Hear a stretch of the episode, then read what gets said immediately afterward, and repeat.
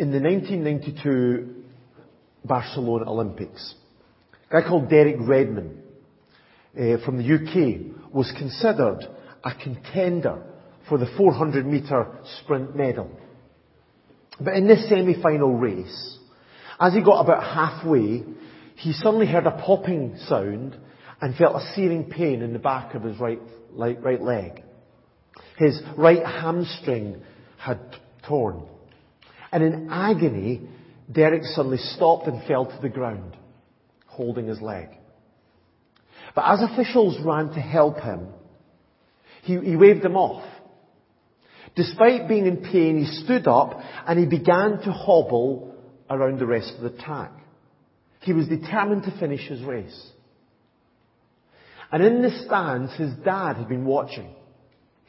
And his dad pushed his way past the security guards who were there to try and stop people getting on the track. And he ran to his son and said, look, son, you don't need to do this. Yes, I do, Derek replied. Well, if you're going to finish the race, his dad said, we'll finish it together. And so with his arm locked around his son, Jim helped him finish the race as crowds in the stadium rose to their feet and applauded. A really memorable moment in Olympic history. Derek, he didn't win a medal. He didn't finish that race first. In fact, I think that was the end of his athletic career. But with the help of his dad, he did finish his race. Over the past year or so, we've been studying this letter to the Hebrews in the Bible. It was written to people who had started well. But now they were struggling to continue right to the finish line. They'd made a commitment to trust in and to follow Jesus. And then things had got really difficult. They'd suffered persecution for their faith. And now it was intensifying. It was getting harder and harder. And as a result, they were thinking about giving up. They were thinking about going back to the religious system that they'd come from. Back to the temple and the priests and the sacrifices and the rituals that they'd grown up with. But the writer of this letter knew how disastrous that would be. He knew that if they gave up on Jesus, they would be giving up on the salvation that He alone had given. So all through this letter, he urged his readers to keep on going to persevere in their faith in Jesus, to run this race right to the end. But he knew it wouldn't be easy. There would be further challenges ahead. And so as he brought this letter to an end, he pointed to four ways that they could get the help that they needed to have a better finish. So we're going to read that from Hebrews chapter 13, verse 20 to, to 25, to the end of the, the book, and Daniel's going to come up and he's going to read it for us. Thanks, Daniel. Hebrews chapter 13, starting from verse 20. This is the word of God. Now may the God of peace, who brought again from the dead our Lord Jesus, the great shepherd of the sheep, by the blood of the eternal covenant, equip you with everything good that you may do as well, working in us that which is pleasing in His sight, through Jesus Christ, to whom be glory forever and ever. Amen. I appeal to you, brothers, bear with my word of exhortation, for I have written to you briefly. You should know that our brother Timothy has been released, with whom I shall see you if he comes soon. Greet all your leaders and all the saints. Those who come from Italy send you greetings. Grace be with you all.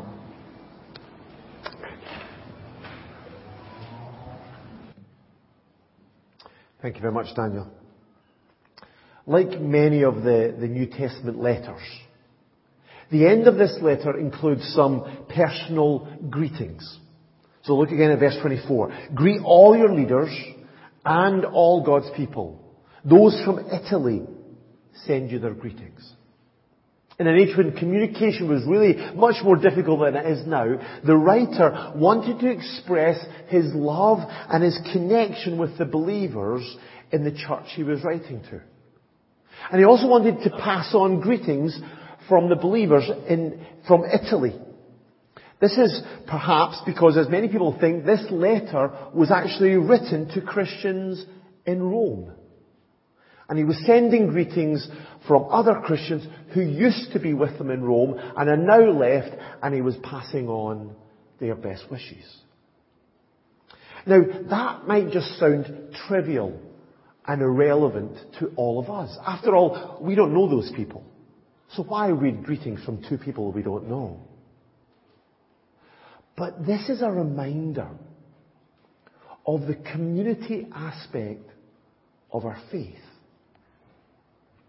We live in such an individualistic world.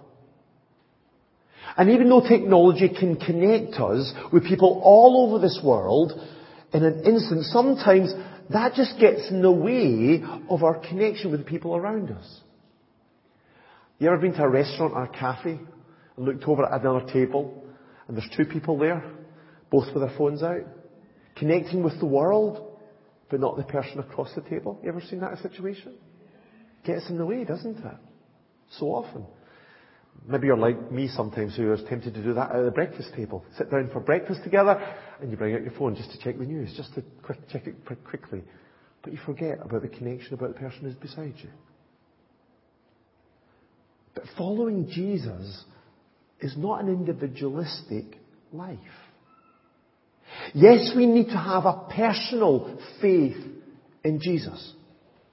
Nobody else can decide to trust in Jesus for us. Nobody else can take the responsibility for us to grow in our relationship with and our understanding of God. As Paul told the, the, Galatians, each one should carry his own load. Each of us have to take responsibility for us to grow in our relationship with Jesus. Nobody else can do that for you. But we're not supposed to follow Jesus on our own. We are, it's a personal faith, but not an individualistic. Through Jesus, we've not just come into a relationship with God as our Father, we've actually come into a relationship with each other as brothers and sisters in Christ. And we need each other. We cannot live out our life for Jesus as God has called us to on our own. Like Derek Redmond at the Olympics, we can't finish this race on our own. So if you remember in chapter 10 of this letter, we read, let us consider how we may spur one another on towards love and good deeds. Let us not give up meeting together, as some are in the habit of doing, but let us encourage one another. And all the more as you see the day approaching. And so we need to spend time with each other. That's what the letter, the writer of this letter was committed to do, doing. Have a look at verse 23. I want you to know that our brother Timothy has been released. If he arrives soon, I will come with him to see you. Timothy, it seemed, had been imprisoned for his faith. But now he's been released. And although he's been through this really difficult time because of his faith in Jesus, he's not about to give up on Jesus or on his brothers and sisters in Christ. The writer's plan was that if Timothy is released in time, they would both travel to visit these believers. The writer was confident that like that he wanted to do himself, Timothy would want to meet them and encourage them and support them in their faith. That, after all, was the kind of man Timothy was. I Don't know if you remember what Paul wrote about him into the, uh, to the Philippian church. He said this, I have no one else like him who takes a genuine interest in your welfare. Timothy was a guy who was always concerned about other people. He was always concerned about other believers. He always wanted to go and encourage them and help them and support them. And if we are going to finish well in our faith, then we also need to make a priority of spending time with fellow believers. We need to encourage each other to grow in our, our knowledge of God and our relationship with God. We need to spur one another on in our walk with Him. We cannot do this on our own. We need each other. We need God's people. Secondly, we need God's Word. Have a look at verse 22. Brothers, I urge you to bear with my word of exhortation, for I have written you only a short letter. I can't help but smile. A short letter? It's taken us about a year to get through this, this letter. So we may have a different idea about what a short letter is. I don't know, maybe you write these love, uh, love letters to your beloved like this. I think my, you know, you get a card and you write, from Andrew. There you go. That's kind of my style. So this is a long letter in my book. But I hope that we'll all agree that this is a word of exhortation. This is a word of encouragement. This letter was written to encourage us that we need to keep on trusting in Jesus no matter what. I hope we're convinced that the writer has really managed to do that. I certainly am. I've learned so much as we've spent this time studying this letter. I hope you've, you've learned at least a, a, a little bit compared to what I've learned. It's just been amazing for me. But that's not the case just with this letter in the Bible. That's the case with the whole of God's Word. This is what Paul wrote to Timothy again. All scripture is God breathed and is useful for teaching, rebu- uh, rebuking, correcting, and training in righteousness, so that the man of God may be thoroughly equipped for every good work. All scripture is, is God breathed. Not just part of it, not just the bits that we like, not just the bits that we understand, but all of it. We are so privileged to have the Bible. In this room there are so many Bibles. Even if we all pulled out our phones, at least half of us I'm sure would have a Bible on it. This is God's gift to us to encourage us, to build us up, to direct us and strengthen us as we live for Christ. Without the Bible, we'll never be able to finish well. So we need to be committed to continuing to, to read it and to study it and to memorizing it and to, to, to learning from it and to living it out in our lives. But the problem is it's so difficult to do that. It's a constant battle. We live in such a distracted world, don't we? How many times do we sit down to read the Bible and our phone pings, so we just check on that notification and then suddenly half an hour's gone? How many times do we say, oh yeah, I'm going to read the Bible today, but then something nice comes on the TV or, or Netflix or something like that, and you just want to watch that, and then I'll do that, and, and then I'll do that, and then I'll read my Bible, and, and then that's another day gone. We have greater access to the Bible than ever before in history. And so many of us read it so little. I remember hearing a story a number of years ago about a guy who was, who was martyred for his faith. And what he did wrong was he'd read the Bible. I think it was in England, if I remember rightly. I might be wrong in the details. But there was a Bible in church. And only the guy at the front, only the leader was supposed to read it sort of chained to the pulpit kind of thing. And he was caught because he wanted to read the Bible himself. And he was imprisoned and killed for his faith.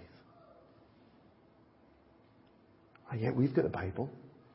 My house is full of Bibles. And yet so often we don't just read it. Statistics from the States, the United States, say that scripture engagement is at a historic low. They claim that 26 million people stopped reading the Bible over COVID. No idea why.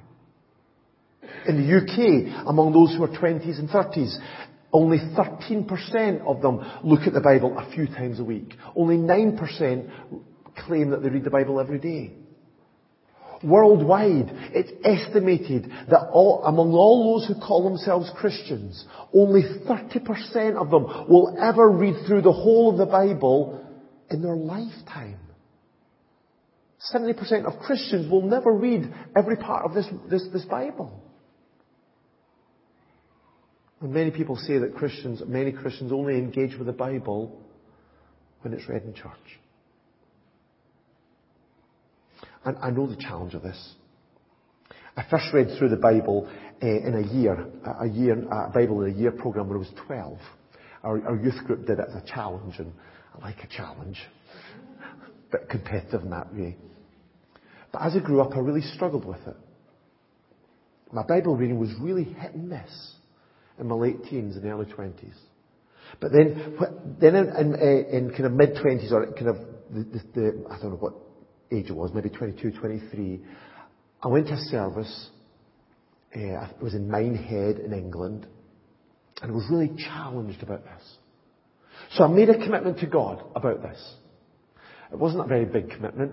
Uh, well, all I said was, okay, God, I'm going to at least open the Bible and read a part of the Bible every day. That was all. Set the bar very, very low. I didn't say I was going to read all the Bible all, every year or a chapter a day. Just I'm going to open the Bible at least and read a part of it each day. I'm going to try and make my, do my best to make sure there wasn't a day in which I didn't open the Bible. As I say, set the bar very low. But even that little commitment transformed my life. Even at that level, God's Word changed me. So what commitment are you willing to make today?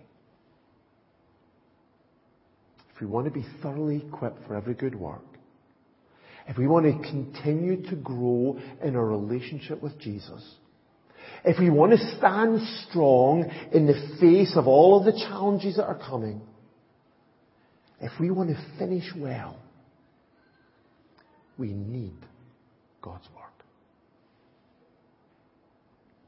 We need God's people. We need God's Word. But they're not the ultimate source of what we need. They just help, they just connect us with that source. Because ultimately what we need is God's grace. Do you see how the, the writer finished off his letter? Grace be with you all. Very similar to how, uh, how the Apostle Paul finished off a number of his letters. Seemed to be that was the tradition in, uh, among them. But it wasn't a throwaway phrase. It wasn't just something you say like goodbye and don't actually mean what, think what it means. It was a sincere blessing.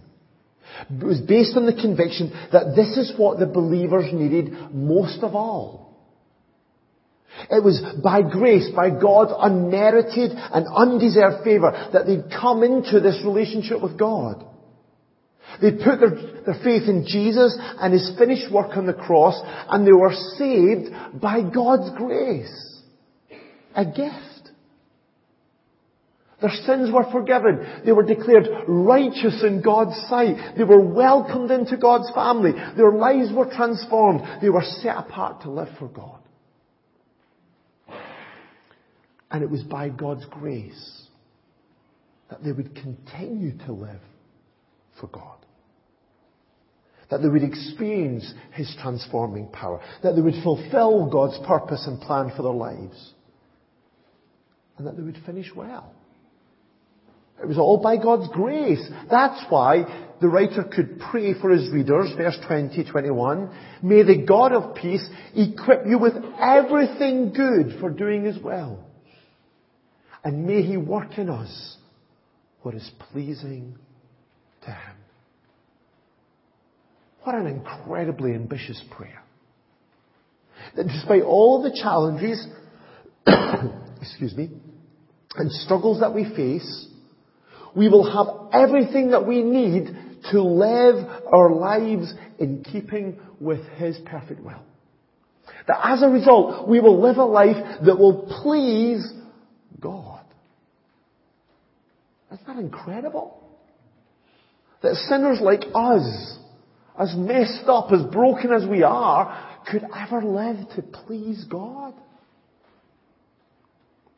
But the writer could pray this with confidence because he knew it wasn't dependent on their resources. It wasn't dependent on their character. It wasn't dependent on how good they were. It was dependent on the grace of God. And the good news is that grace is available. That's why this letter encouraged us to keep on going to God. Let us then approach the throne of grace with confidence so that we may receive mercy and find grace to help us in our time of need. We can go running to God confidently, knowing that He will welcome us. He will provide us the grace that we need. But more than the fact that God's grace is available, God's grace is sufficient. It's enough. Yes, we'll often feel weak and unable to keep on going. Lorna's fed up with me, me telling her I just can't do this anymore. Our strength, our resources will run out. But the incredible promise from God is, my grace is sufficient for you. For my power is made perfect in weakness. God's grace is sufficient. Finishing well is not about digging deep and finding in ourselves the resolve and determination to never give up. That's not what it's about. Instead, it's about humbling ourselves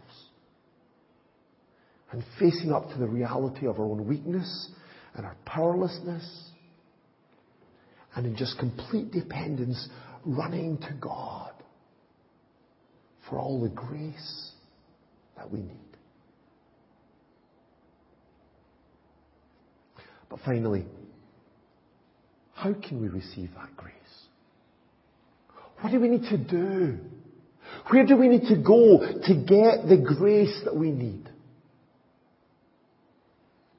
Well, the answer is that all the resources, all the strength, all the help, all the grace that we need comes through Jesus Christ.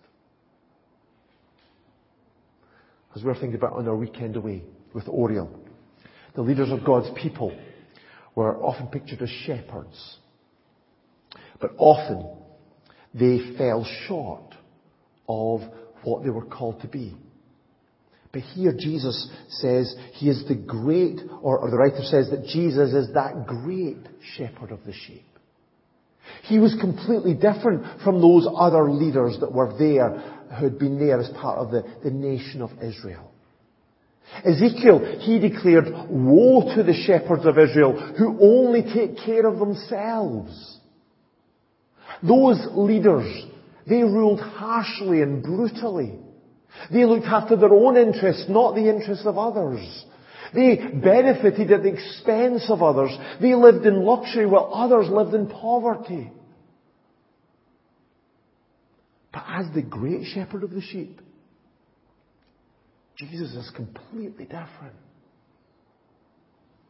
He is the one who could declare, Take my yoke upon you and learn from me, for I am gentle and humble in heart. And you will find rest from your soul, for your souls. He is the one who did not come to be served, but to serve,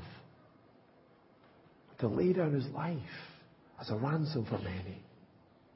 He is the one who, though he was rich, yet for your sakes he became poor, so that you, through his poverty, might become rich. So Jesus could say of himself, I am the good shepherd. The good shepherd lays down his life for the sheep. He's the one who willingly gave up himself for us. The one who suffered the punishment that we deserved, who died our death, who rose again so that we could experience his life. And today, as our great shepherd, he is the source of all that we need. This has been the focus of this letter the original readers of this letter, they were tempted to, to look elsewhere to try and get the grace that they needed for their lives. To, to Judaism, to tradition, to, to the laws, to an earthly sanctuary and a human priesthood, to special days and festivals, to rituals and sacrifices. But again and again, the writer has emphasized that compared to all of that, Jesus is better. Jesus has become the guarantee of a better covenant, a better relationship with God. So we've seen in this letter that he has brought us a better revelation as God's final word to us. He is a better person, fully God and fully man. He is better than the angels as he sits at God's right hand. He is better than Moses and Joshua because he brings us into a better Sabbath rest. He's a better high priest in the order of Melchizedek and ministers in a better sanctuary, not an earthly sanctuary, but a heavenly one. He's offered a better sacrifice to do away with sin once and for all. And so he's a better champion who tasted death for everyone, but overcame the grave to free us from the fear of death forever. And so he offers to us a better salvation, making us holy and perfect in God's sight. And he's opened up for us a better way to God. Right into the very high, the, the most high the most holy place, the most intimate presence of God. And He's given us a better hope, firm and secure as an anchor for our lives. And that's what this better covenant is all about. This covenant that we've brought, been brought into through His blood, that we've remembered as we've taken that cup that Jesus said, that take this and drink of it. Remember my covenant in my, in this new covenant in my blood. So this is how we can keep on going. Right to the end.